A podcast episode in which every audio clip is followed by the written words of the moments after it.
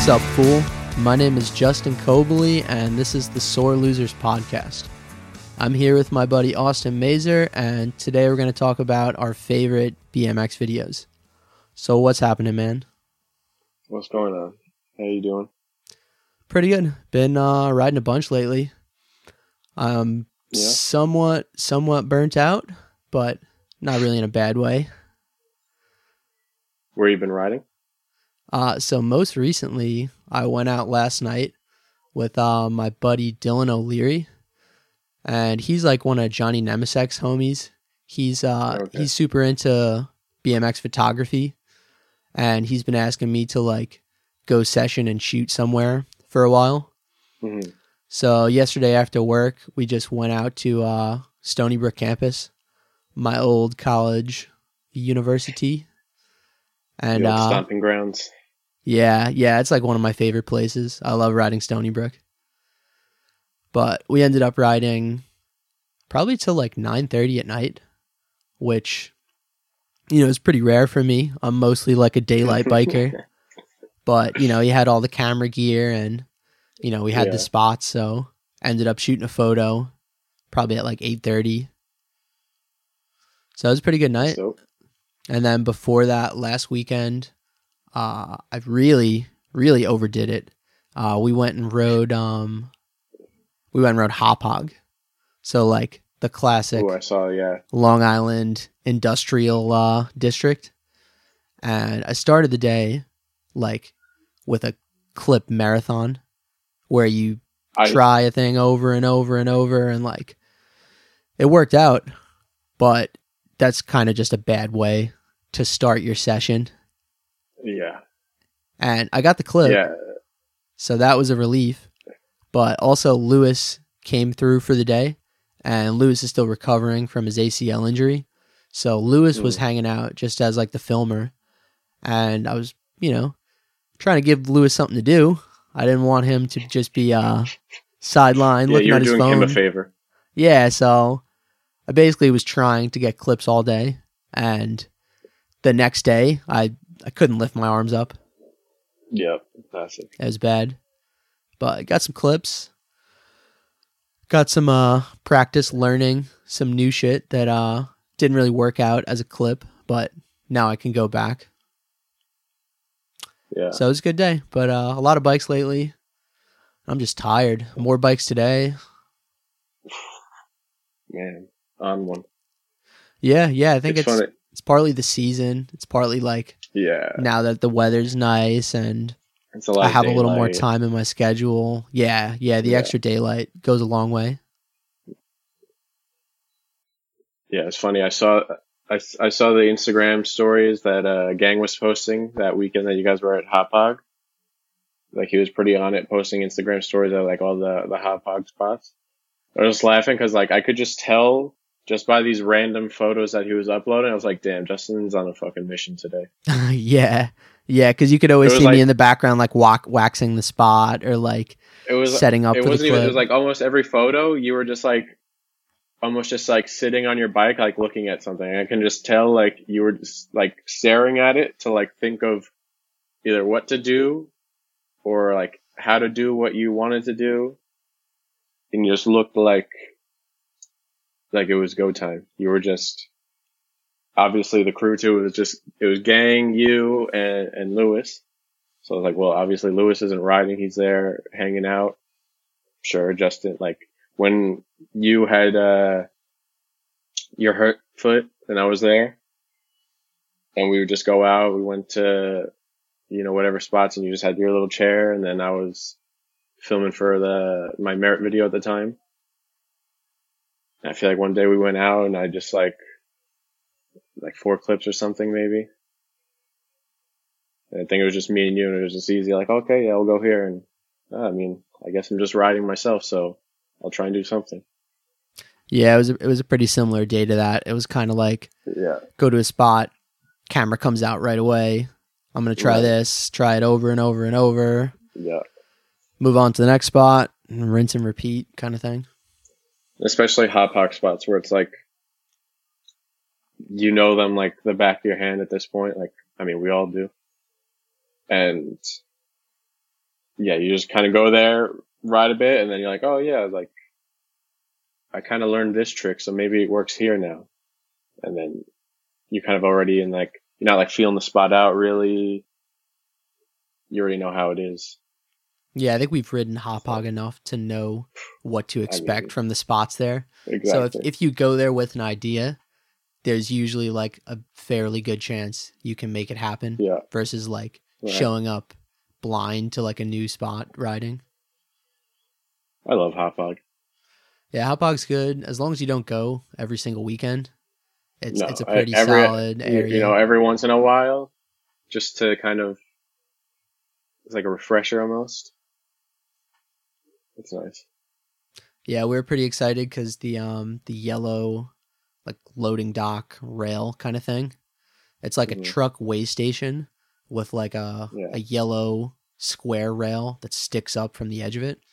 So half Classic. of that spot was open again because there's been like, you know, big rig eighteen wheelers I mean, parked on it for the last like couple years.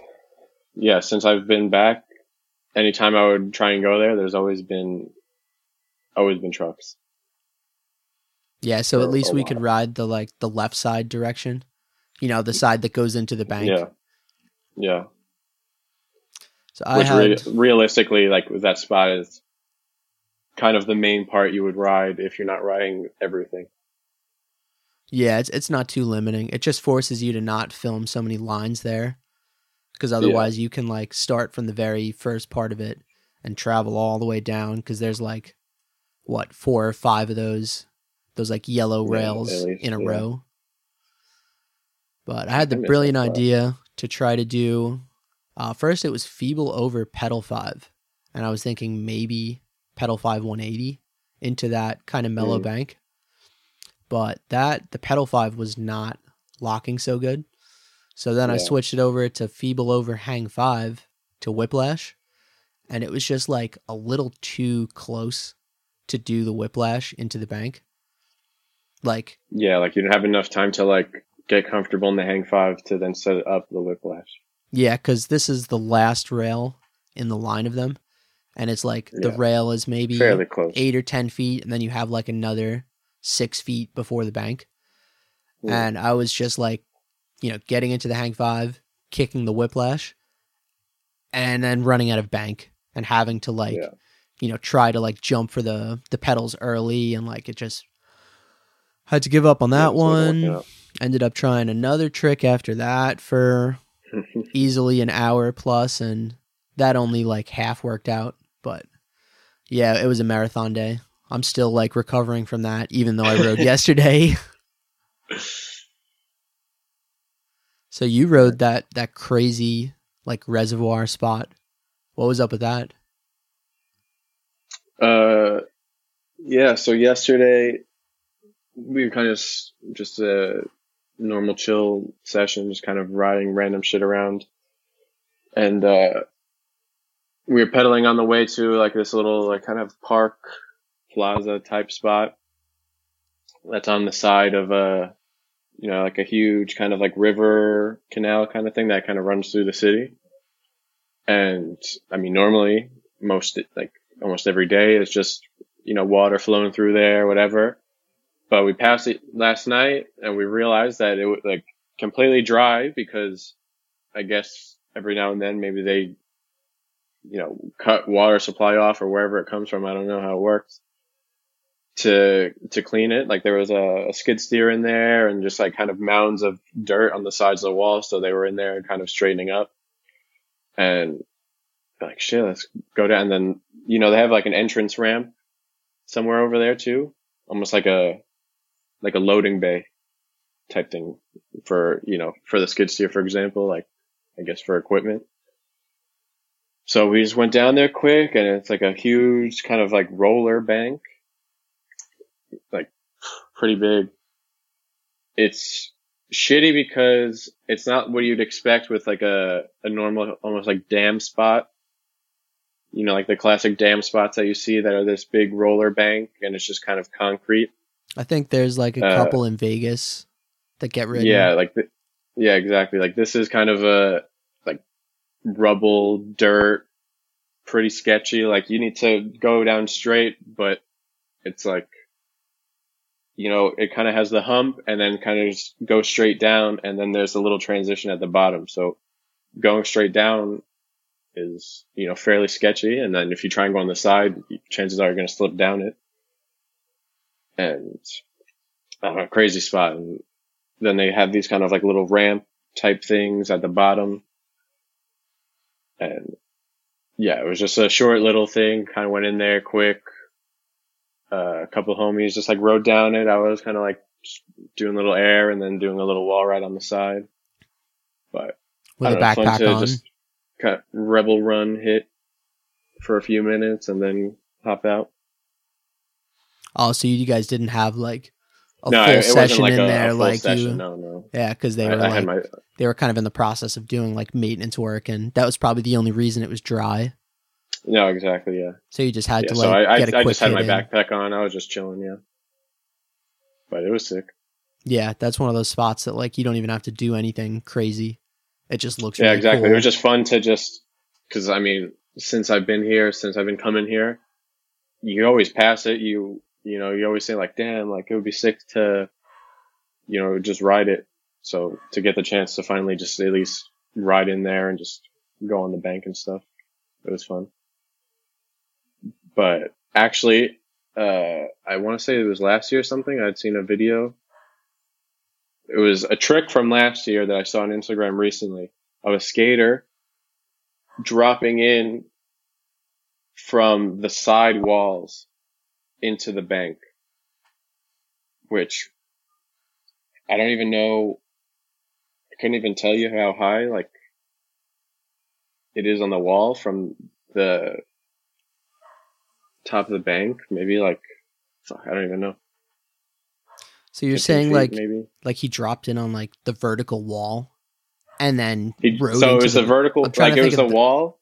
It was a wall and he did like a bomb drop or whatever into, or maybe there was enough space on the wall to skate and then ollie into it. I gotta gotcha. try and find the clip. I'll send it to you. Send it to you later, but yeah, either way, that's a pretty big drop. It's, but like seeing it on the, on, on Instagram and stuff and like knowing the spot, like, oh, that's crazy. But then to see it yesterday, I was like, that's really fucked up. Yeah. It gives you like a new level of respect yeah. for what actually happened versus just seeing yeah. the clip. Exactly. But yeah, just there for a bit and chilled and not much. Sounds like a good day though. I saw yeah. what is what is Homie's Island? I keep seeing that uh, that name. That's like uh, I guess like that's like the, the crew here. Like that's their little little squad. That's the Mallorca crew. Yeah. Nice. Yeah, Who's so all cool. in that in that squad? You got Juan, Fran, Alex, uh, shit, I mean, a bunch. It's hard to name all of them just because there's a lot that I, you know, see on a consistent basis, like Juan Fran, Alex, Charlie, you know, a bunch. And then like some that I'll see every now and then, you know, Danny, Google. Yeah. Yeah. It's like a rotating crew. Team. It's like, uh, not yeah. just a strict list of uh, team members, but uh, guys no. that come and go when they're uh, yeah. when they're riding more exactly. and less. Yeah, no, but solid crew. And do they do like filming stuff, or is it mostly like for Instagram and? Uh, I mean, Fran is like, or Juan rather is the, uh, you know, he's the one that's been helping me film this recent Skate Pro video. So he's kind of, I guess, the filmer photographer of the group. You know, he's got the, the camera set up. He's got his photography set up. I think they, they put out a little mixtape on YouTube maybe like a few months ago. Nice. I got to check that out. I uh, wasn't aware. Yeah.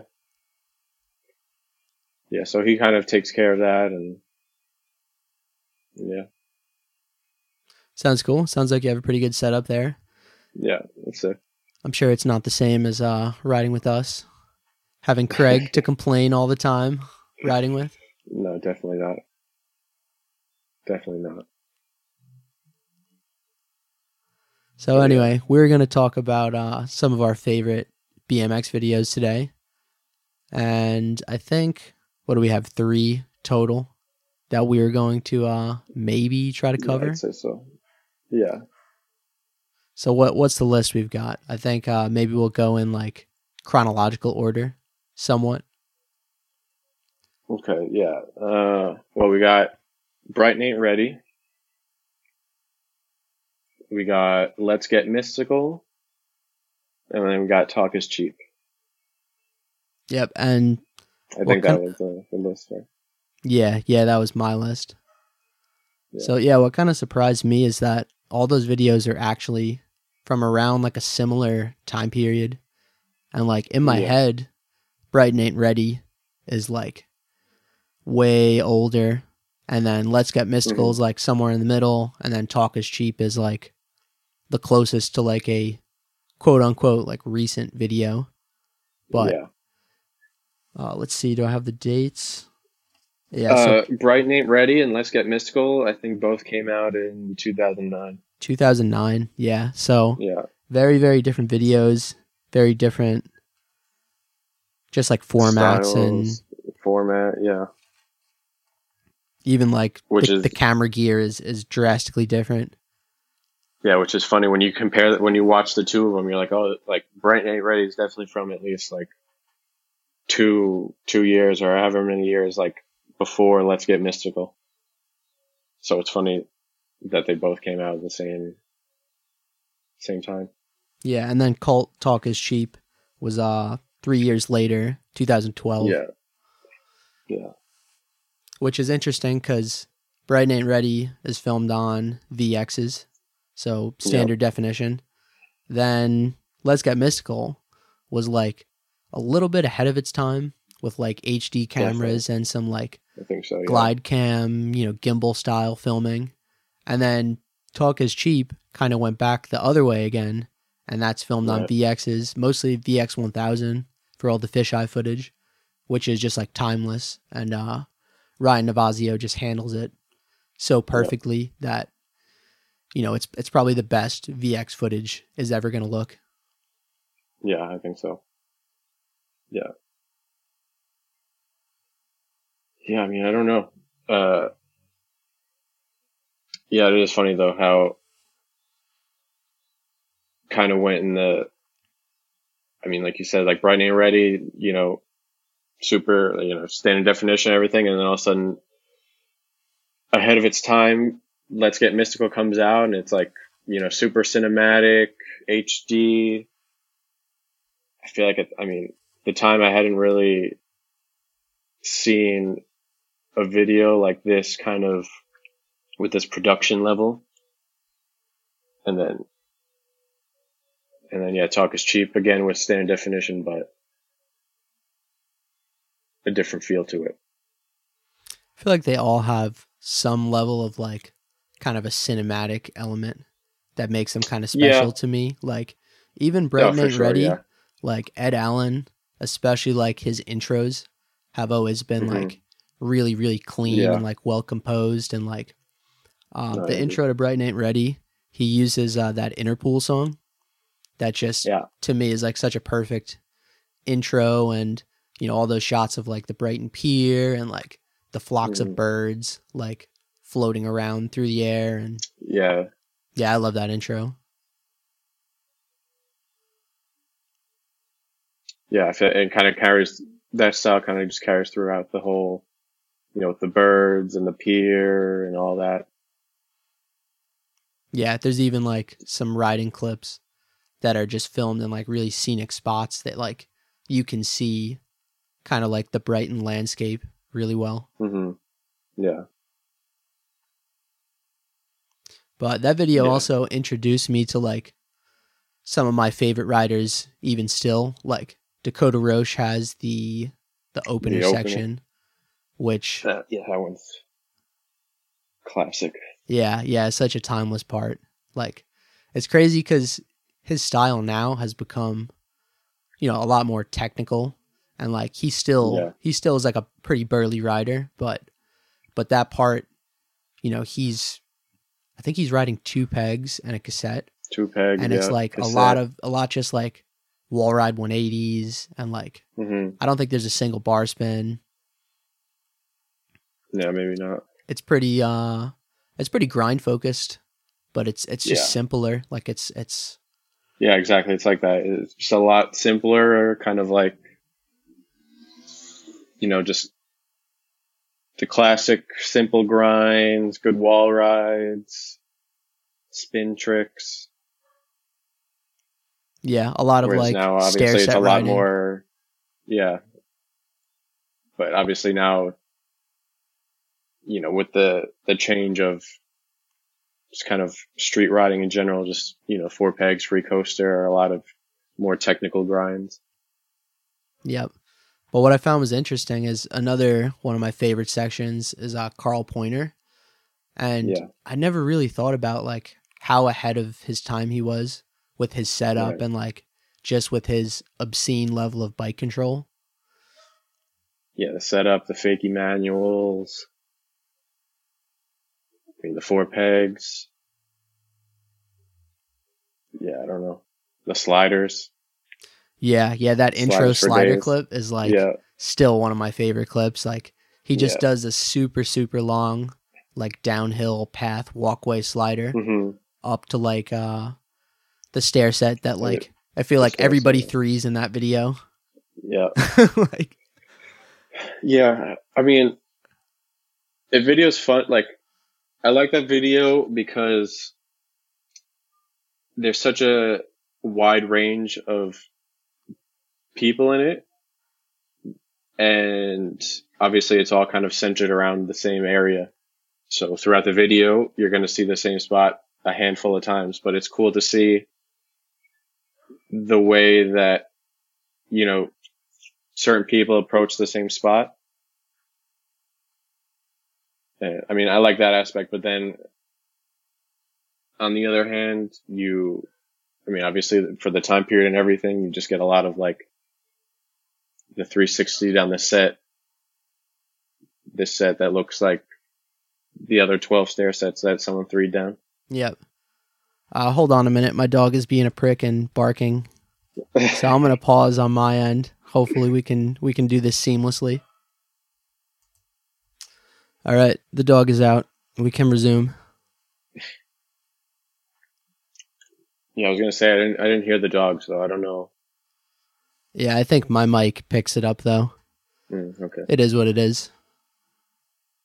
So yeah, Brighton Ain't Ready was cool because, you know, it wasn't just one brand, one team. It was, yeah. I guess, it was based on seventies distro, and like all the companies that they supported. So it was like mm. the Kink team was there. Sean Sexton has one of my favorite parts. Uh, it must yeah. have been Fit at the time, who Dak rode for. Yeah. Um, I guess Eastern, if it was Carl Poyner. Um, definitely Federal, because Federal's a big seventies Federal, brand. Yeah, I think yeah. even still, that's their like main distro yeah. in the U K. But it was cool because they just, uh, I forget, in the intro it shows how long they did the project for, but I think it was for one month. They just like rented yeah, an apartment like in Brighton. And then each company would just send their team riders there to film for like a week or two at a time. And then that's kind of how the project came into existence. Ed Allen was the filmer, editor for the project. Mm-hmm. I think he also did a lot of the like early Federal web videos that, you know, to me were like some of the first like really successful yeah. web B M X videos that, you know, weren't hard copy D V Ds. Right. What, you know, what year like that, uh, the, you know, the classic like Ty Morrow, Dan Lacey video came out? I'm not sure. Um, I want to say that was a little bit later because yeah. I know Ty Morrow wasn't on Federal yet, when you know, Brighton Ain't Ready came out?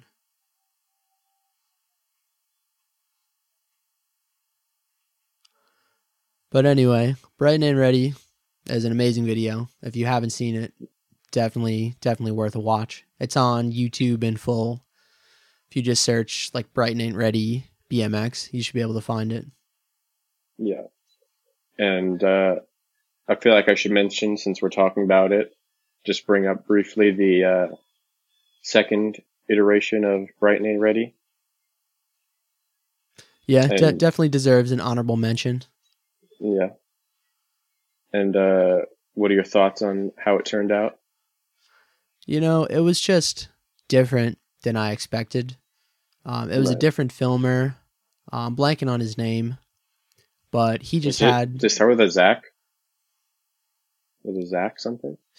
I don't know. I would just be taking a I guess. Like, I, I want to say his last name was King. Oh, yeah. I think... I want to say it was Mike King. Mm, maybe, yeah. yeah. Uh, but yeah, some, something King. Miking be biking. Very nice.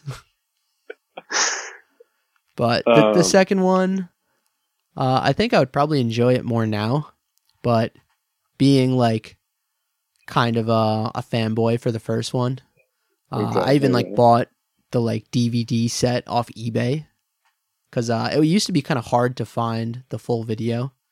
It used to just mm-hmm. be like each part was on YouTube. Like yeah, you could watch Dak, yeah. Carl Poyner, Dan Lacey. Yeah. Uh, but it was all separate. So I have the D V D. And yeah, Brighton Ain't Ready two. Solid. Um, definitely a different a different group of riders too, which made it kind of cool. Yeah. Well, because it was more... When did that one come out? Like twenty sixteen? Maybe seventeen. Yeah, I try to look it up real quick, but definitely a little more. But obviously, it was day. more of the yeah, more modern set of riders. But I mean, I, I can't remember you know who exactly was in it, but I'm sure there was some people from the first one. I'm sure Dan Lacey was there. Yeah, I remember Tony Hamlin had like Tony a lot Hamlin, more yeah. footage in the second video, which I was hyped on. Yeah. He's always been like a favorite rider of mine. Yep. Your doppelganger. I don't know about that, but I've met him a few yeah. times and he's a super cool dude. And even yeah. like, you know, after meeting him at Jams, he like recognized me and always said what's up, which I always appreciated. Yeah, yeah it goes a long way. So Brighton Ain't Ready uh, filmed on, I think, V X twenty-one hundred and Century yeah. Mark two fisheye. So the fisheye that doesn't have the vignetting on it, which to me is, is pretty good. But, you know, I definitely prefer the vignetting look. It's a little bit wider. Yeah. Uh, so then, you know, that's, you know, all filmed handheld cameras. Uh, at the mm. same time, Mutiny, Let's Get Mystical was being filmed by Joe Simon, who I, I think the story goes he was like a wedding videographer, photographer. So those guys usually have like kind of the latest and greatest like technical equipment. Yeah. So he was filming on H D cameras. Uh, I think it was like Panasonic, like camcorder style cameras. Glide and cams. Glide cams, which at the time was like, you know, he's probably one of the first dudes to use them to film B M X. But he was a professional and used them very tastefully, in my opinion. Like, it wasn't mm-hmm. the gimmicky. It wasn't every clip you just see him running behind with the fish, you know? Yeah, and that video, too, uh, I think a lot of people don't realize it, but a lot of the footage, like especially the trail footage, was actually shot on sixteen millimeter film cameras. So whenever you see that footage, that kind of has like that softer, kind of grainier yeah. look, and uh, there's actually no audio from the riding. That's sixteen millimeter. Yeah. Which has a really special look to it, and I think it goes along with, with H D footage really well. Like it, yeah. It just has such a different look, and it like it evens out the feel of the video. Yeah, I agree. I feel like it kind of brought the whole video together and in a way. Yeah, I feel like that like video... It wasn't, it wasn't just so in your face, high high definition. It was a nice kind of balance. Yeah, I feel like that video is a lot of like, you know, very dramatic and like kind of sort of in your face kind of editing and writing, so that when mm-hmm. he switches over to like the trail section with the sixteen millimeter, yeah. it just is like a nice like calm point in the video that like exactly, yeah. adds a different element to it. Yeah. And yeah, also yeah, especially with like the trail section and everything, it just kind of made it work that much better. Yeah, for sure. And the lineup of that team is like, to me, yeah. is so legendary now. Like, yeah. Obviously, you've got Randy Taylor, rest in peace. Yeah. Another one of my like all-time favorite all-time riders. Favorite. Yep. Uh, a couple others. Ryan Smith, George Boyd, Hanson Little, Josh Bedford, Justin Simpson, and Andy Martinez. I think that's that's the main the main group Brandon in the video. Brandon Horace, did you say? Oh yeah, Brandon Horace. Yeah, yeah, you can't forget him. No, dude, he's he's doing stuff in that video that's still yeah pretty rarely seen. Like pretty definitely groundbreaking shit. Down, at the time. Downside peg king. Yeah, yeah, that trick still has been evading me up to now. I'm still working on working my way in fact, toward at this those. Point, I don't. I think at this point, I don't. I don't know if I'll ever land one. It's just like I have this this little short circuit in my brain that every time I go to hop in from the double peg, my foot comes off, and it, I can't. It is. See, I'm impossible. Pretty sure I've seen you do one at Tanner Park. But that I've one's legit, maybe a little bit questionable because your tires, I think, hit the bank behind it. Are you talking about on the little sub thing? Yeah, yeah. My dog's freaking out again, by the way. True to form. I mean, on a quarter, on a quarter pipe, I've never been able to keep the foot on. Yeah, the quarter pipe is like another level of commitment. I'm yeah. definitely never... Never even like remember, committed to trying those ones, but I've done like the bank ones, kind of like you, where it's your tires kind of touch the backboard and it makes yeah. it a little bit safer feeling. Yeah. You like pretend that you're able to do them. Yeah. So Brandon Horace, uh, amazing yep. rider and also super tall rider. I feel like that always makes, yeah. makes it harder. He's got, he's easily sure. like a six foot dude. And back then bars were not ten inches tall like they are now. No. So you could tell his bike is like significantly smaller in proportion yeah. to him. But yeah, he's, he does a hop decade. Of tall guys. He yeah. does just a bunch of badass like handrail clips, like some mm-hmm. big rails. Yeah, that video just, so I rewatched it this morning. It's amazing how like well-rounded the whole video is. Like yeah. there's amazing street riding, handrails, drops, everything like that. Trail riding. There's rail there's like technical street, like some plenty of ledge work, like George Boyd does some awesome yeah. ledge combos that uh that I feel like got kind of overlooked. But there's trail riding, obviously. There's like a full caddy section. And throughout the video, there's, you know, park clips. I don't know if there's like a yeah. full park section, but there's and that I think that it's more so just park. Like some transition clips in, kind of sprinkled throughout. Yeah, I feel like the one that always stands out is like that big concrete park that like Nikki Croft. I think another another rider we forgot yeah. to mention, but he's got the ender section in Brighton Ain't Ready in Brighton as well. Ready, yeah. yeah. But he, he just like is ripping that huge concrete park, and he does that one tabletop yeah. out of that. Uh, it's got to be like a ten, ten plus foot quarter. Mm-hmm. So there's just overall awesome riding in that video. It's just a good watch. Yeah. Yeah. And it's- Speaking of Randy Taylor, like definitely the reason I learned nose manuals. Just seeing him do crazy, I don't know where, man, like nose manuals and stuff. And like, I remember watching, you know, his clips and stuff in Let's Get Mystical, and seeing him do, it was like a, it was kind of a curve ledge, and he did, I think it was hop over kind of like a, you know, perpendicular curb nose manual to then hop over one on the other side of the, the, uh, the ledge. Yeah. So I remember when I first saw that, I was like, what the, f-? like, I just couldn't even comprehend, like, one, like controlling the nose manual, like around this curve, holding it that long, and then to then hop over something at the end. Yeah, that clip stood out to me too. I think it was like around the curve of a, a three block kind of stair set. Yeah. Uh-huh. And up on one of the steps, there was like a lip that made it a little yeah. bit higher to like get onto the step.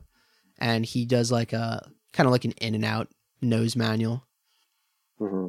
And it's, it's pretty long. Like you said, it's like a little bit curved, and he just does it perfect. Like at a time yeah. when nose manuals were like pretty, pretty rarely seen. Also, did he, was it in Let's Get Mystical when he did the nose manual on the, the, uh, Texas sea ledge? Yeah. Yeah. The Austin sea ledge. Yep. That was a classic too. Dude, the classic, he does the nose manual around it, and then he goes, uh, maybe I'll misquote him here, but he says like, let's go see some titties at the strip club. It's, just, it's just fucking hilarious. Yeah, I remember that. It's cool because that video, like, as, you know, professional and cinematic as it is, it also it has, has like the... some funny B-roll and like, yeah, you know, it's not perfectly polished. And uh, I was going to say before, I love how the the video is kind of sectioned out in terms of like where they've gone. Like they had the, I think it was the Texas section, and then England, and uh, I'm blanking on where else, but. Yeah, so they did England, Texas, the Midwest, and then uh, Pennsylvania, which was like the Caddy Trail section. Yeah, yeah. But yeah, I feel like it was nice because it wasn't just like, you know, fifty minutes or whatever of just, you know, all the riding.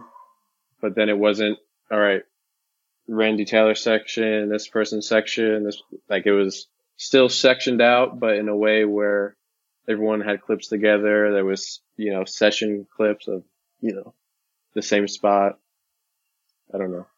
It was a way to break up the video, but without kind of just a single person going at a time. Yeah, to me, it also kind that, of made the video sense. Feel like a little bit of like a travel log. Like I felt like exactly. you kind of got to like experience the trips as the team did. Mm. Like yeah. there's plenty of footage of them like, you know, sitting on trains or just like in apartments, hanging out, like killing time, yeah. drinking coffee in the morning. Like, but it's not heavy handed where it like mm-hmm. was boring. Like it just, yeah, it was very well done. Yeah. The soundtrack. Dude, the soundtrack is like, is legendary. Yeah. I don't think there's really like a bad song in that whole video. I love the, I think it was the Soulja Boy song. I forgot. It might have been like the ender of the Texas section. I forget. But I just love like, just the kind of flip in, in the style of music. Yes. Like it just out of nowhere, like Soulja Boy to Turn My Swag On, I think it was, yeah. Yeah, yeah, it's the Turn My Swag On song. And it's it's just so funny, like, I think it's Ryan Smith. And it works. He does that, like, big wall ride, and there's, like, a bunch of, like, little kids all hanging out. Yeah. And they're all, like, so stoked. Like, they're jumping in front of the camera. They're like, yo, that's how yeah. you do a trick. Like. Yeah. And then somehow, in the same video, there's Tom Petty, which... Classic song, Classic. Pink Floyd, Electric President. Like, there's such a yep. a pretty wide range of different genres, and it all it fits together really well. It works so well. Yeah. I'm trying to think, like, did Joe Simon do many other like projects like this after? Like, I know he filmed other Mutiny web videos, like shorter form ones, but I feel like this was his one uh, like, big video project that.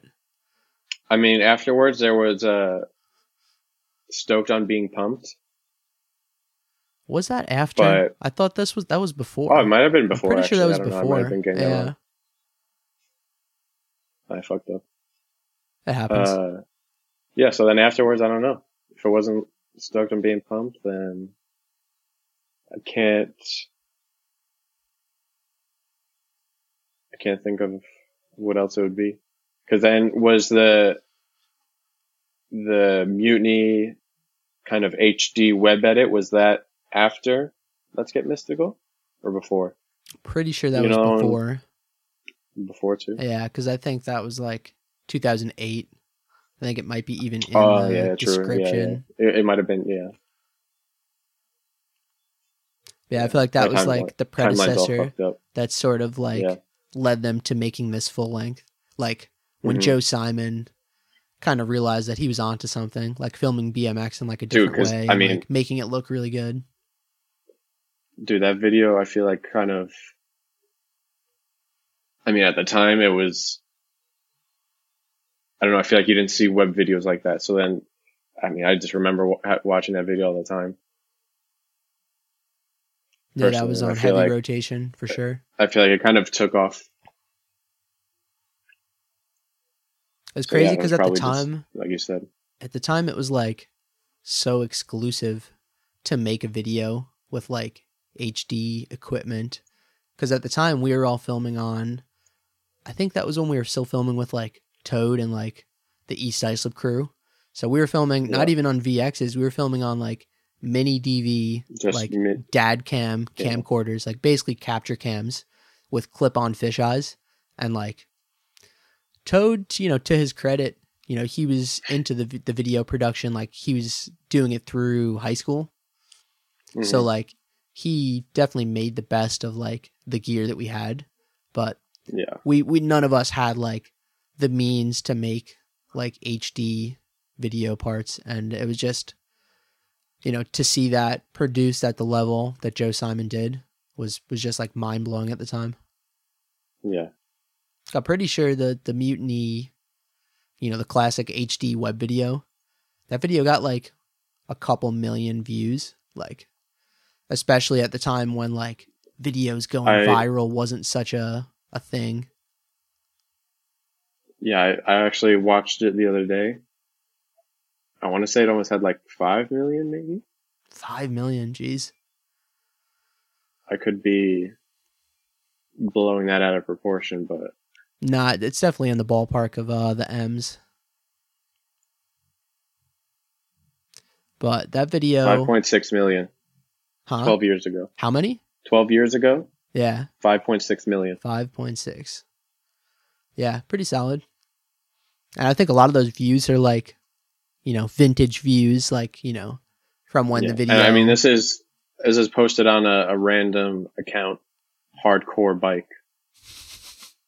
You know, I don't know. I don't remember where it was originally posted, but I feel like it wasn't Hardcore Bike. No, no.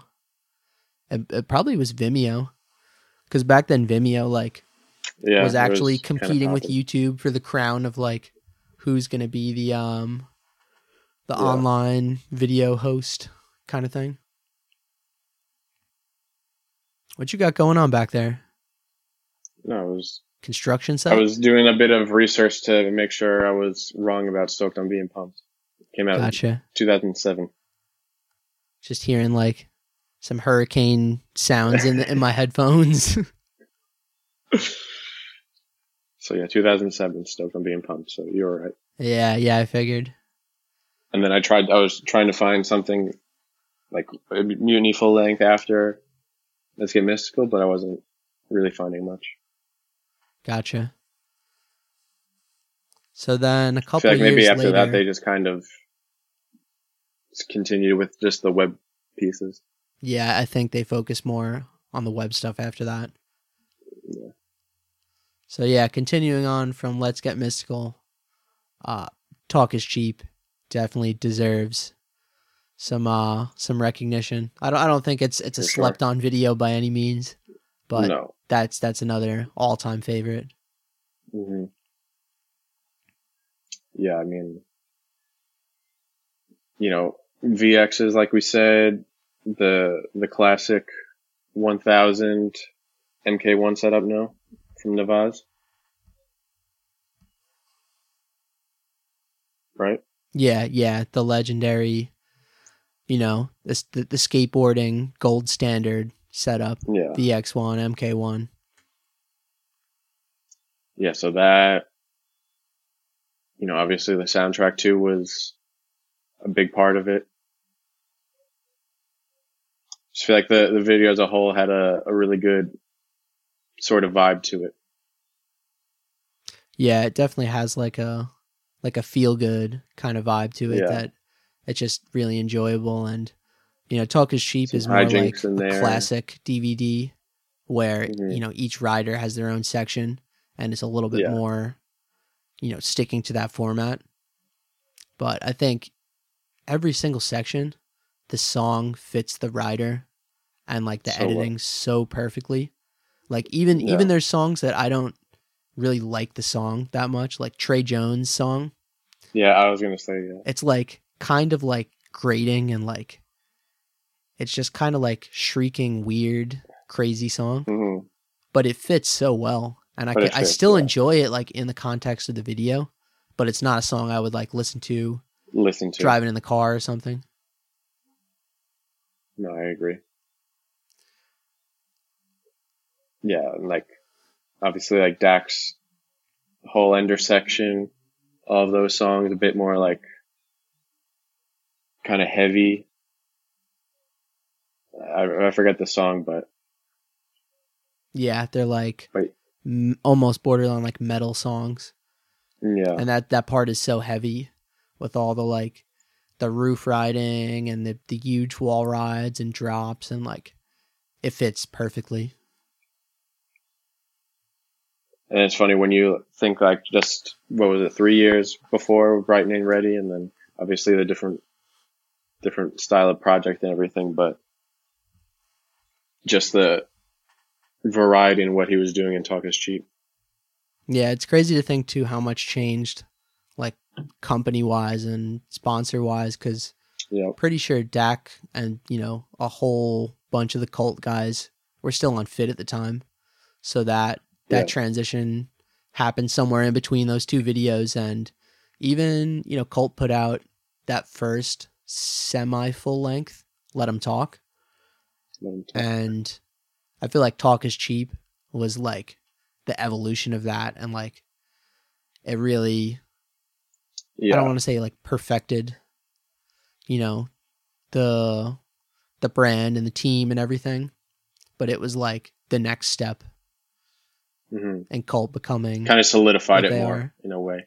Yeah, yeah, definitely. And again, like Navaz, you know, has that that cinematic style that, you know, yeah. isn't overdone, and he he didn't use sixteen millimeter. He filmed a lot of uh, Super eight footage, which is a smaller video film format. Mm-hmm. And, you know, he just did it so well. Like it's, it's used pretty much pretty heavily in the intro, and then it's sprinkled yeah. throughout the video, some like lead in clips and like some other B roll. But the intro, I think, is like, I want to say it's like ninety-five percent Super eight. Pretty sure it's, it's pretty much all Super eight. And yeah, you're probably right on that. And it's expensive. Uh, it definitely requires like I remember a, a brand I remember and a project. To, yeah, because I, I remember there was a, a point in time when you were, I don't know about recent, but you were looking into it to kind of mess around with and stuff. But I think it was just maybe just the cost of everything, just to get a few seconds of footage. I think it was was it was just not cost efficient just for you fucking around on a, a web video or like a Whammo video, you know? Yeah, so I actually filmed some Super eight footage for the, the Whammo Second Wind video. Yeah, I was going to ask you that, actually. So I once got a Super eight camera, but if you want to buy like a tested, working, like a Canon branded one or Nikon, they cost a few hundred dollars easily. Like I think two, three hundred bucks is, is uh to get a nice tested working one. So I wasn't really sure if I wanted to mm-hmm. to put that any kind of money into it, because then the, the running costs, I'll I'll explain in a minute, is pretty expensive too. So I found a Super eight camera just on eBay, or actually no, it was Craigslist, like mm-hmm. a couple towns over, and it looked like it was in pretty good shape. It wasn't like completely moldy and dirty, uh, and was it was it for tested? Like twenty bucks. Nah, it was untested. Hmm. But, but cheap enough to where you're like, okay, yeah, let's get in. Yeah, so so I showed up and just looked at the camera and like popped open the battery compartment, because a lot of those old cameras, yeah, like, functionally like they're fine, or... but if the battery uh, compartments corrode, uh, you you just can't you can't get them to power on anymore. You can't get right. the batteries to connect at the terminals. So this camera, you know, I popped open the battery compartment. It looked pretty good. Like it needed to be cleaned, but. Uh, the, the viewfinder had some fungus, some haze in it, but the actual like glass elements of the lens were pretty good. Mm-hmm. Like maybe they were a little bit, a little bit hazy, but I knew it was going to be probably usable. So anyway, I, uh, I brought this Craigslist camera, got some batteries in it, and Super eight cameras, you know, have reels of a foot of film. It's small, but it still requires a motor to, to run the film through the camera. So popped in batteries, you know, the light meter was working so it could do a proper exposure. Um, I could hear the motor was running and it would change for the different frame rates. So I was like pretty hopeful that the camera would work. And uh, long story short, I shot one cartridge of film through it, which is uh, three minutes of recording time. And the cartridge itself costs you about fifty bucks. And then to get it mm. developed and scanned is another fifty bucks. So for three minutes of footage, it's a hundred dollars to shoot Super eight, and just ballpark figure.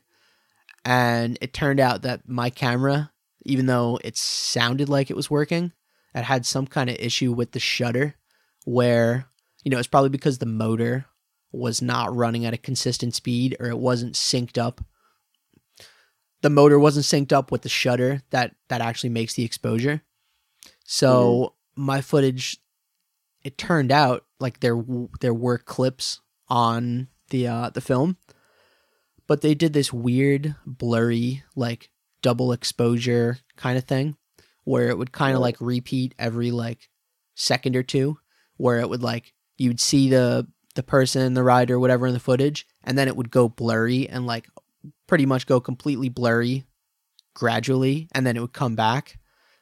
And, you know, I ended up finding some snippets in there that were usable as like B-roll, and uh you know, I, I did the best I could, but I was just kind of kind of disappointed by, you know, the camera failing me and the money it cost to uh just to get that crummy footage. Yeah. So I, n- I never explored it further. But actually, supposedly what? Grant C has a uh, a Super eight camera that's been collecting dust. So I gotta I gotta badger him, and maybe he'll sell it to yeah. me, because he said he was down like a year ago, and then I think he just forgot. Maybe he's hoarding it. We'll see. But I would like to play with Super eight. It's just an expensive process, and I feel like yeah. you need to have a specific project and like a budget for mm-hmm. it. Even if it's not a budget from somebody else's money, you have to like put aside a hundred bucks, two hundred bucks, and say, "This is for this project." Right. Shoot it, send it off, and use the footage, because otherwise, you're just you're just burning money. Yeah, it's hard to justify just using it for a little personal project that, you know, like a random web video that homies or something, I don't know. Yeah, it's, it's probably to not consist- worth to consistently do, and you know. Yeah, it's probably not worth filming Super eight footage for Instagram. Yeah. That would just be slightly, slightly overkill. I'm sure people have done it, though. It would be a flex. Yeah, absolutely. So yeah, what's uh, what do you think's your favorite section from Talk is Cheap? Uh, Alex Kennedy's maybe. Okay, yeah, that would be my pick. Yeah. Chase DeHart though, yeah, definitely is like. I mean, Chase D pretty pretty high. Yeah. And then and Dax, I mean, Dax is insane. Yeah, honestly, that that's but one I of those videos like... that there's no skips in the whole. Like you, no. you, I can watch that video start to finish, and there's yeah. no even like. I'm trying to think. Is there like a an exact like mix section? A mix section? No. Is there no mix section? So. Yeah, because. I haven't oh, watched that I mean, video. Little, Little John, like there's Little John section that then turns into, I don't know if it's Little John section. I mean, you got like Nick Sebasti and then, uh, I wouldn't say, I guess maybe it's, a, I guess maybe you call it a mix. I mean, just like, uh, I guess maybe the am section, if you will. Like is Paludo. Yeah, it's different because it's not, it's, it's kind of coming back to Arizona. me. It doesn't feel like a long mix section where it's, no, like, it's like fifty different riders. It's more like a transition no, it's like a few clips between from sections. The Am dudes, I think. Yeah, it's like a short mix where only like a handful of clips kind of made the cut to actually go in. Mm-hmm. So yeah, no skips. Yeah. It's a it's an amazing project. But yeah, definitely. I would say A K's is definitely my favorite. Yeah, yeah, the songs, just his overall. Yeah, I would say it's like the approach. The way the whole section, and then just like the kind of. I feel like it made me think about things differently in terms of riding. Like just the way he was doing certain things, you know, free coaster, four pegs. The way he would approach spots, you're like, oh shit, you can do that. Yeah, his style too is just yeah so distinctive and like just smooth, and I don't know, he just makes riding look good. Mm-hmm. He just has yeah. that natural like bike control. Yeah, I'm missing A K footage. Yeah, yeah, it seems like he's um he's still around though. He's just maybe not filming so much. Lately, like he doesn't have any. I'm sure. I'm sure he's still on it doing his thing and stuff, but I just don't think he's actively showing it all the time. Yeah, it's pretty crazy to think like that video now is um, what is it, nine years old? If that was mm-hmm. twenty twelve, so yeah, to to put out an opener section to a D V D. You know, nine years ago, like even if even if he's just riding at the skate park now, like chilling, that's still awesome. Because like, yeah, no, you know, to put to put out a section that good is such a major accomplishment that like, you know, how how do you follow that up? And it's just got to yeah. be hard to to keep filming at that same yeah, level. Imagine, I mean, exactly, yeah, at that same level and. Having filmed plenty of previous projects and projects after the fact. And since then, he's put out know. a bunch of really good videos too. This definitely was not like yeah. his one no, and done section. No, it wasn't section. his last like, hurrah or anything. He did a bunch of really good edits for Eclat. He's gone on a bunch of like trip trip filming videos. Like he's he's still been yeah. killing it since Talk is Cheap. For sure. I remember, I think it was, uh, I don't know if it was for a specific company or if it was just a Dig video. I think it came out in like twenty fifteen. Do you remember? Uh, I think I'm drawing a blank. Can you, uh, can you refresh my memory on that? A Dig um, video. Is it just A K yeah, riding? I think I think I think Foreign filmed it. Yeah, it was just it was just the A K web video. So the one where where Rich Foreign films his hands? Yes. Wait, that's every video. I'm kidding. Uh, I'm A K... kidding. Uh, dude, there's the one, the A K and Simone split part. Yeah, it was A K X Dig twenty fifteen. Gotcha. Yeah. But yeah, really A K and Simone one too. That one's awesome too. Yeah. Another Foreign video. Yeah.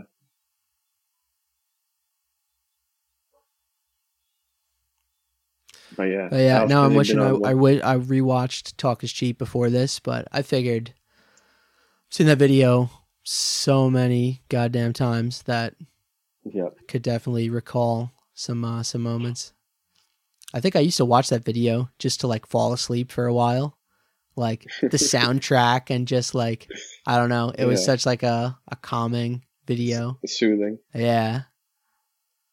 Dude, Chase the Heart section in that. Uh, I, I don't, I didn't check the name of the song, but it just like fits his, his riding so well.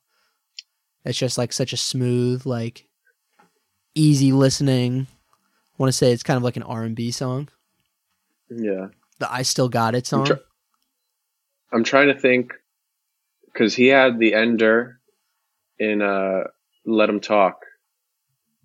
I can't remember the song, but I almost feel like they fit together, right? They kind of will. It was one of those things where, yeah, they, the his ender from Let Him Talk, that song kind of fit with the Talk is Cheap song. Yeah, yeah, exactly. Very, you know what I mean? I'm like sure you watched it, you watched it, and it gave you it gave you nostalgia from his previous section. Yeah, it may it may have been the same artist.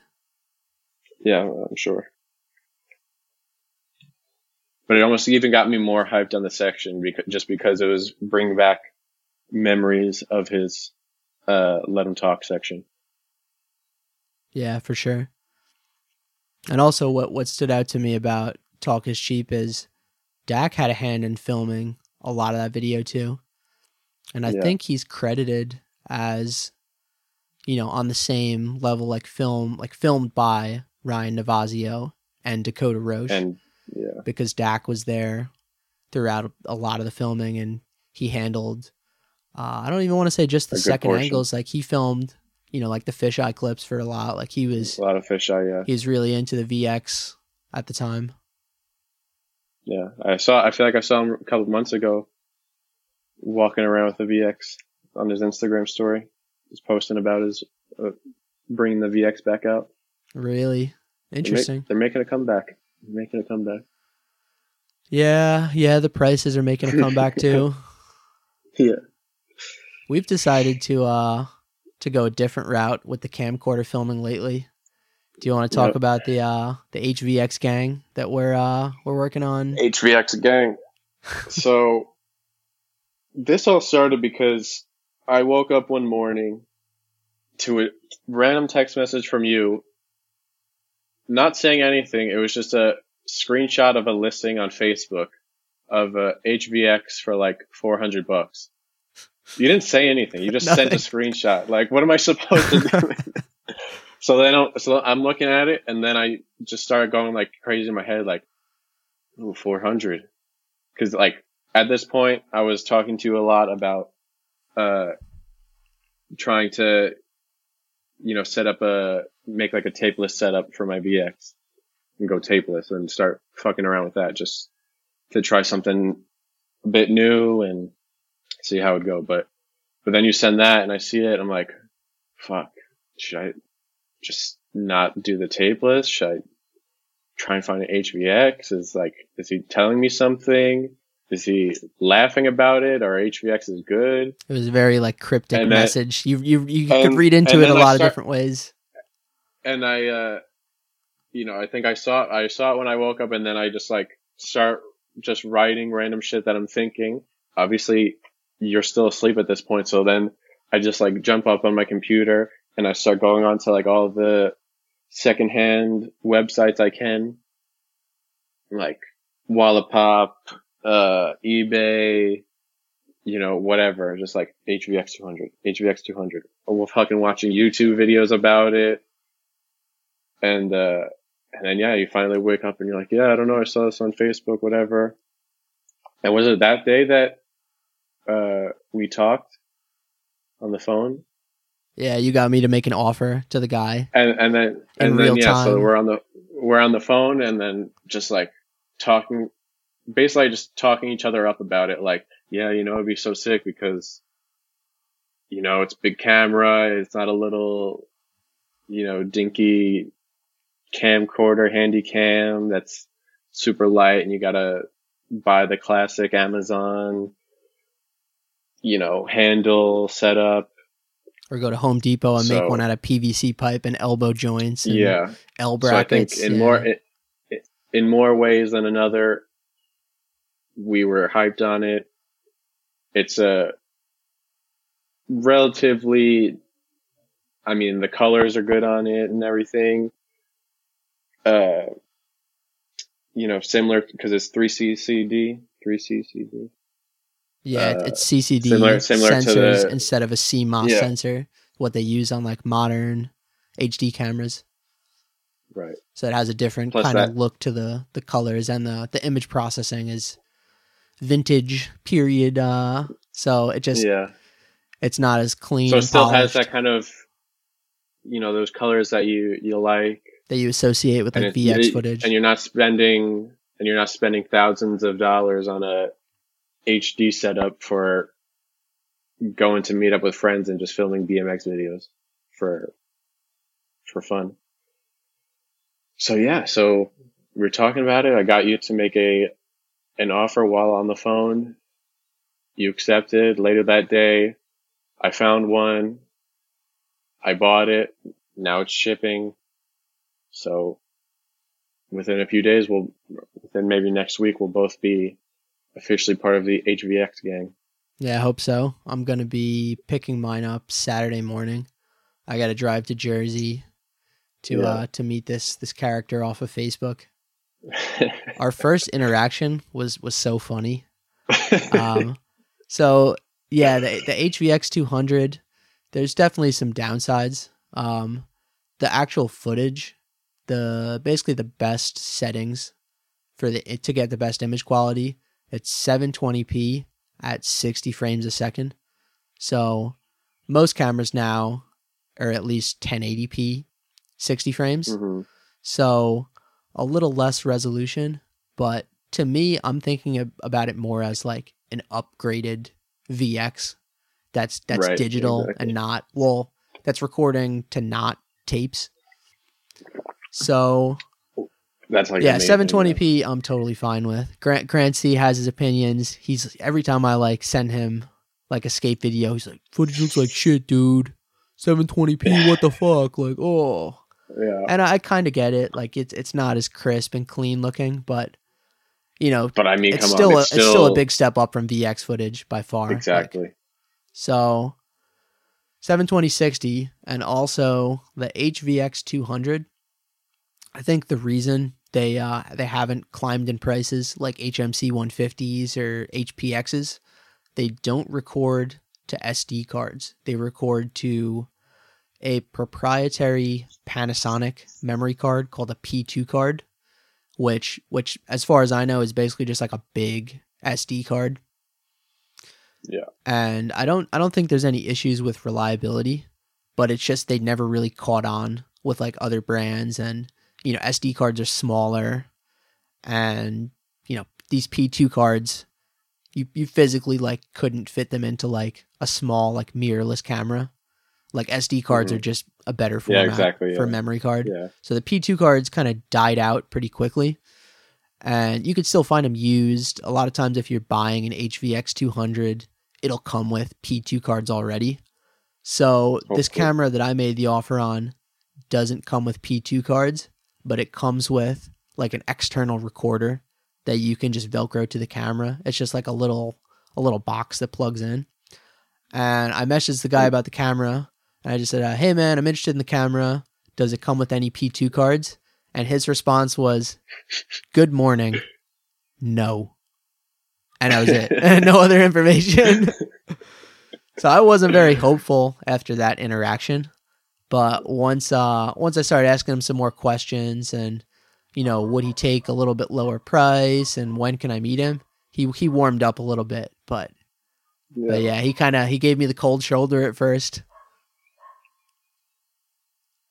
Yeah, I mean, from what I've seen, a lot of them, I mean, maybe more of the expensive ones, it's hard to find. I mean, maybe it's not hard, but the P two cards included definitely raised the price substantially just because of how, I, I don't know, I don't think they're rare, but they're more so just expensive alone. Like, uh, I think it was a thirty-two, thirty-two gig. See them go for like one fifty normally. Yeah. Yeah. And you're talking, uh, U S dollars, right? Yeah. Cause I think some links you were showing me were in euros and they were around like yeah. one hundred euros, ninety, whatever. So roughly one hundred fifty yeah, so bucks. Roughly. Yeah. Yeah. So when you, whenever you decide to get your P two cards, then you can give me that recorder and then I could use that for my one thousand. I don't know if it's compatible because I think like, it's specifically for Panasonic for their D V C Pro codec, the like video mm. encoding format that it uses. I mean, I'll, I'll look into it, but I think you yeah. might have to find out a different, because it's a similar concept where I think it just uses like Firewire out of the camera um, yeah, just, into this yeah. little, basically like an interface with a hard drive. And it's kind of funny, like the the hard drive for my camera, this external recorder, has less storage than my iPhone now. It's one hundred mm-hmm. gigs, which, you know, most people with iPhones, they're at least one hundred twenty-eight gigs, maybe two fifty-six. So it's definitely, yeah, but... it's pretty dated. And uh, yeah, I'm just excited to to film with like the camcorder style camera, you know, with the built-in top handle and, you know, an actual viewfinder with an eyepiece. Yeah. I'm hoping it, it can be like, you know, kind of this the same feel of using a V X, but without the inconvenience of tapes and capturing and heads wearing out, yeah. getting dirty and all those headaches that go along with, with V X yeah, I mean, footage. I've been, been watching a lot of videos just on on... you know, people setups and like certain settings and menu options and shit like that. So I don't know. I'm hopeful. I'm excited to try something new. Yeah, I'm sure there's going to be a learning curve. Um, oh, for sure. I think yeah. the H V X two hundred, the low light capability is not amazing, but that's always been right. something you're, we've been able to work around filming with V Xs over the years. And you know, in the evening, you know, I've always tried to keep like an on-camera light in my bag to throw on. Mm-hmm. So, yeah, I'm sure we can make it work. There's there's plenty of skate filmers that used them, and uh, you know, I feel like this, the H V X two hundred, is at least a good starting point to see if it's worth putting the money into like an H M C one fifty or an H P X yeah. one seventy. There's there's some different ones, but but those cameras go for like. Even like double what we got these exactly. these uh, exactly. H V Xs for. So I think the compromises are worth it, and maybe down the road we can upgrade. But at least this is a uh, a good starting point. Yeah, basically it's what you said. It's like, you know, we got we were able to get these cameras, you know, find decent ones for relatively cheap, and we try them out and. See how it goes, and if we like it, then we upgrade. But to out of the gate, fucking spend a couple grand or a grand on a H M C one fifty setup or something like that, it just doesn't not appealing to me because I just do it for fun. And yeah, we're we're not going to be making too much money off of using these cameras, so to me, it's hard yeah. to justify spending thousands of dollars like, on the gear. And yeah, I think I can can uh, sufficiently live with the harsh fact that it only goes up to seven twenty p. Yeah, and even if you spend the money on an H M C one fifty, you know, easily eight hundred, nine hundred bucks, you still are limited to seven twenty, sixty for yeah. um for progressive scan, which progressive right. is, is kind of the better option versus interlaced. Because mm-hmm. you could shoot in ten eighty, thirty, but it's interlaced footage. So every frame of footage is not a full frame. It's basically like every other line gets recorded. And then when it plays mm-hmm. back, it like it overlaps them. And basically interlaced footage uh, sucks. And progressive is better. Yeah. That's all you need yeah. to know. So yeah, but yeah, to Cam, camcorder spend life. Double the price just for the option of uh, progressive over interlaced is not something that out of the gate appeals to me. Oh, so uh, uh, maybe you misunderstood. The H V X two hundred does shoot uh, seven twenty, sixty progressive, so oh, it's it is, it's okay. the same it's the same uh, recording yeah. format as the H M C one fifty. Oh, so there there, you, you don't get any benefit from the H M C. Yeah, there you go. But yeah, yeah there's so just we'll something about excited. filming with a camcorder when you can just pull it out of your bag I, and just, open the screen oh and it's ready. You don't have to attach mics and I, monitors. I and, just hate hate so much the little handy cam with the the Amazon handle setup or the homemade one. There's no weight to it. You just fling it all over the place. I don't know. There's something about holding big camcorder with a handle that makes you really aggravated because your arm is so sore from holding it, trying to film someone get a clip. I don't know. But yeah, I feel like the camcorder too, it, it just, it works so much better. Like you said, it has the weight. So for just handheld filming, it just has yeah. uh, more stability. And, you know, a big thing for me is I, I'm a big fan of filming long lens, and the camcorders, like the little handy cams, they'll have like a zoom rocker on it, but it's like yeah. a little piddly like thumb rocker thing. That's, that's pretty hard to control. Exactly, like yeah, it's, it's just, just a one finger back and forth. It's tight, like this wide camera, this size of your palm, and you're supposed to try and zoom, you know, smoothly with it, but you get, like you said, like this little little zoom rocker that like is the size of your pinky, and you're trying to fiddle with it. Yeah, so like the V X is, you know, the bigger camera, it has a big zoom rocker that you can run with two fingers, and it just has yeah. a lot more control. It's a lot more comfortable to use, and the H V X two hundred is the same same style. So I'm looking forward to that. God damn it, I wanted to arrive today. Why can't you ride today? I wanted to arrive today.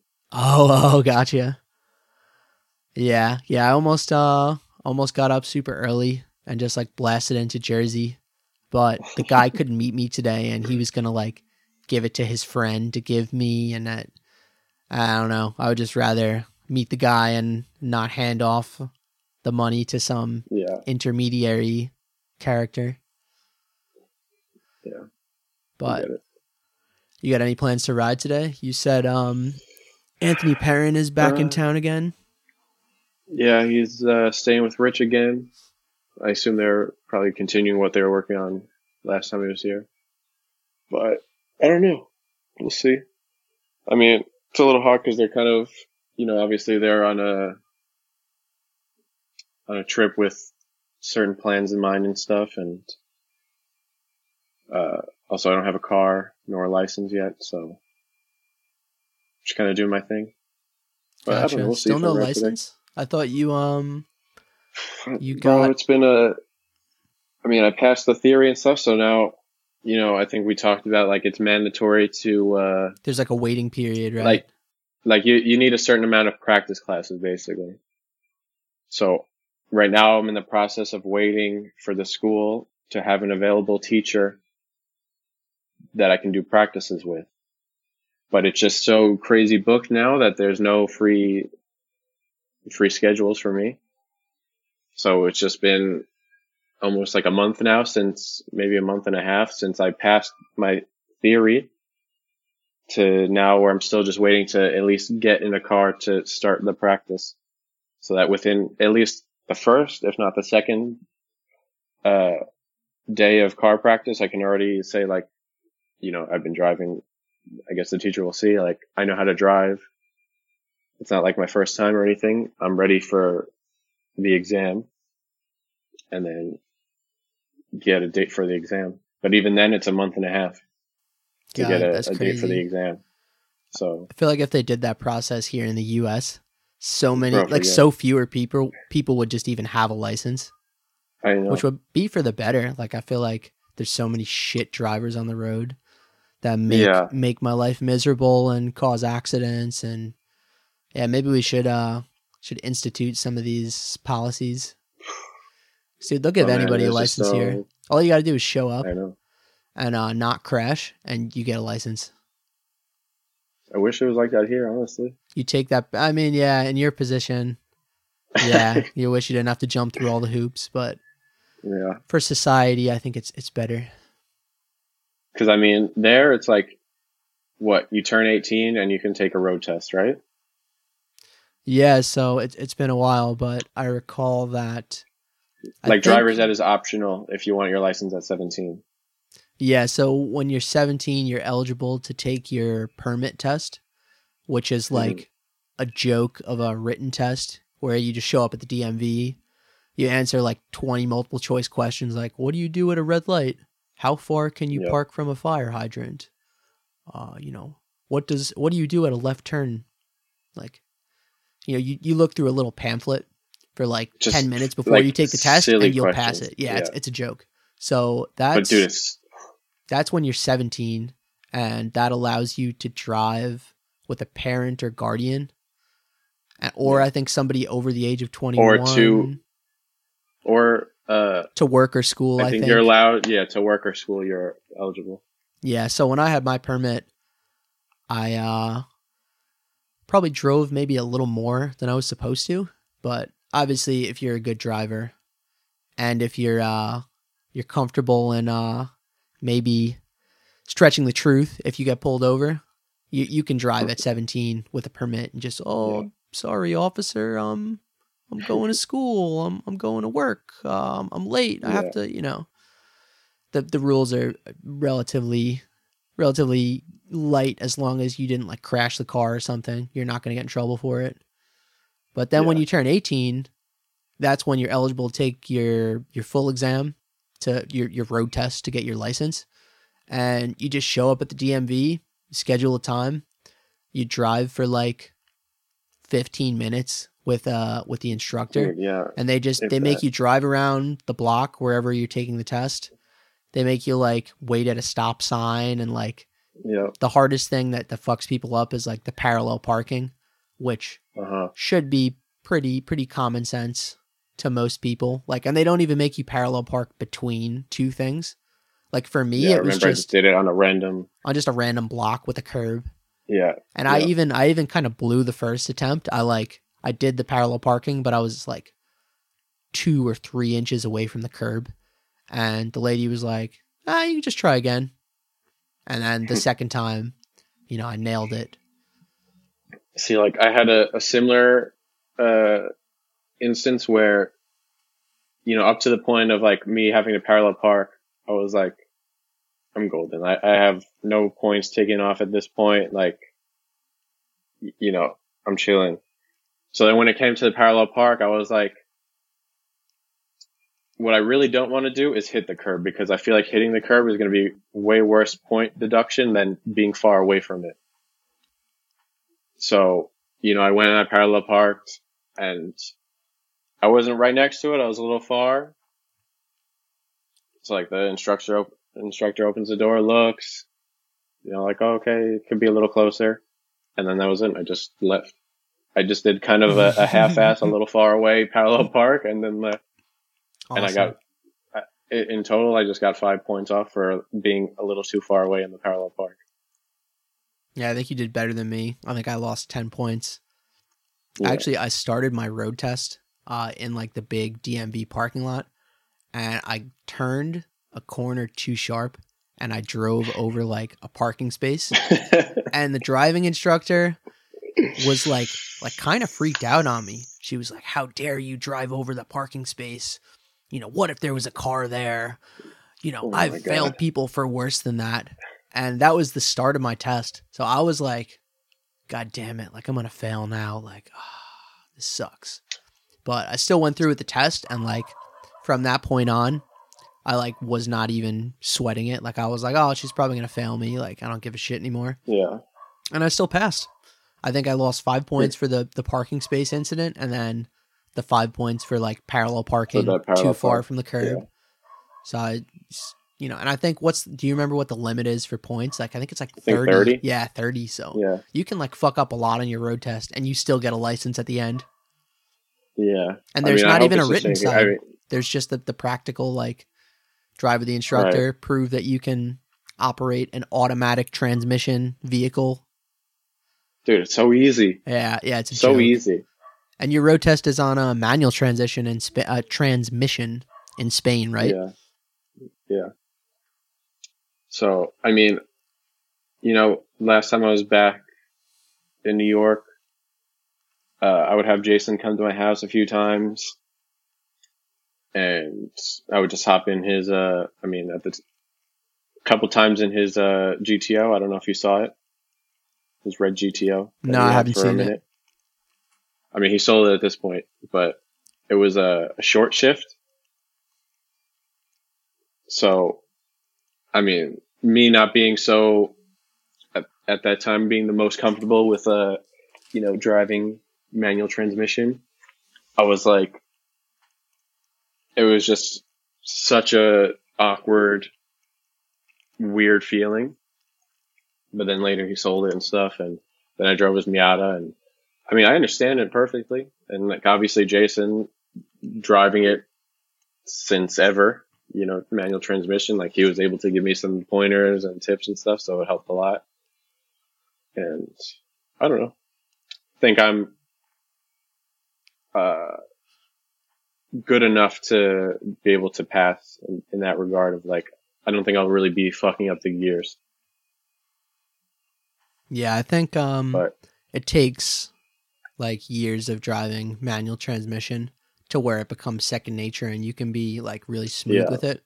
But as long as you don't like stall out or like leave the car coasting Even, in neutral, I think you're, you're pretty safe with like the road test kind of thing. Like, and, you, and like here, like how we were talking about the points and stuff, like I forget exactly how it works, but they're broken up into two categories of like, uh, like grave mistakes and then kind of like, I don't know, uh, you know, parking too far away on a parallel park or something, you know, so you have your two where obviously like the parallel park one is like getting a, a mistake in that category is super low. And to, to fail in that respect, you need to do a lot of things that add up. And then I feel like me having driven for eight years to make something in like the grave mistake area, I feel like is hopefully, you know, not really going to happen just because it's not like I'm a new driver. Like, oh, red means go, right? I go through this light. Yeah, I think you'll be fine. I think there's so, like we'll a see. few things, like you said, that are like probably automatic fails. Like in the United States, if you like run a red light or like drive up yeah. onto the curb on the sidewalk or something, that's an automatic like thirty points and you're out. But minor just, minor just mistakes like now, are like, happen. Like if you were to take a road test now, I think you would do really well. You know? I would hope so. Say like, I mean, I just feel like it's a lot of little things like, okay, yeah, obviously I know how to pr- put my blinker on. I know how to turn. I know how to look at my mirrors. I know how, like, you've been driving so long, all of this stuff is kind of second nature. Obviously, it's different when you develop bad habits. But. Yeah, I think they should actually train people how to use their phone properly when they're driving, because everybody's going to do it. So they should just have like a standard technique and like some right. regulations on it. Because, dude, you drive down the highway and you like peer over into like passing cars. Everyone, dude, everyone's got you. Know, they're not. They're not always like, you know, typing an essay, but like just changing the music or sending a quick like, yeah. okay. I don't think is the worst thing in the world, but but yeah, don't text and drive. Yeah, unless you're good at it, or you're at a red light. Yeah. So yeah, unless you've got anything else you want to touch on, uh, I want uh, I'm gonna head out pretty soon to go ride Brooklyn yeah. with uh, Justin Benthian. He hit me up that he's visiting this week. So I got to go do a little bit of driving myself. I'm like an hour, a good hour from the city. Yeah. So you got any riding plans today? You're still figuring it out? Yeah, I'm still figuring it out. We'll see. It's pretty fucking hot out. Oh yeah. So Might what's what's the uh, what's the situation in uh, Mallorca right now? eighties Fahrenheit. I want to say we're in a heat wave right now because it's been pretty hot already. Like, I want to say upper eighties. Gotcha. Yeah. It's getting toasty. But I mean, to be June seventeenth already upper eighties, I feel like hopefully it's a heat wave, because if it continues this trend, I'm going to, I don't know. I'll have to be an only night rider. Yeah. Yeah. I did some night riding last night, and that was uh, definitely a nice change of pace, but we're in a little bit of like a cold spell for June yeah. in uh, New York right now. It's been like low seventies the last week, and it's perfect. Mm-hmm. But that's yeah. not going to last. We're going to be sweating bullets soon. There's no avoiding it. July especially nope. is when we get hit hard. But it is what it is. Exactly. So yeah, Instagram. Should we go through the... Uh, Should we go through the plug? The Instagram plug? You can take it away. Gotcha. So yeah, follow Austin on Instagram. Austin underscore Mazer. Because he doesn't he doesn't want to say it himself. Uh, you can follow me on Instagram at jkobley with three E's. And uh, there's a podcast Instagram where we just do like a little post when a new episode goes up. And that's at Sore Losers B M X Podcast. And we're actually going to have Denny Pascasio coming on the podcast for next week. So that should be pretty cool. Yeah. He's uh, another awesome East Coast rider. Uh, rode for the Take, T J D, uh, Merit affiliate, Whammo yeah. affiliate. Just an all-around awesome guy. He's got his own, like, vocabulary that's amazing yeah that uh i i, I don't think shred I could biscuits. Hang with, but dude, he's got like the shred biscuit lingo that's amazing. He's awesome. Yeah. Uh and then yeah lastly, just thank you to uh to Rose Parade and my friend Matt Dardano for the yep. intro song. And yeah, that's about it. Go ride your bike. Yep. I will just say, I the Skate Pro B C N trip video will be dropping relatively soon. And then also the other video I've been working on will be dropping relatively soon. That's so, gotcha. Uh, gotcha. The podcast already ended. Within, within the next so, within the next couple weeks, at least one of the two will be out. Gotcha. I'm not sure which one yet. Yeah, unfortunately, the podcast has already ended, so no one's going to hear that. Well, damn. I'm just kidding. I'll, I'll I'll throw this in. Fuck it. No rules. No rules. All right. Thank you guys for listening. Go ride your bike.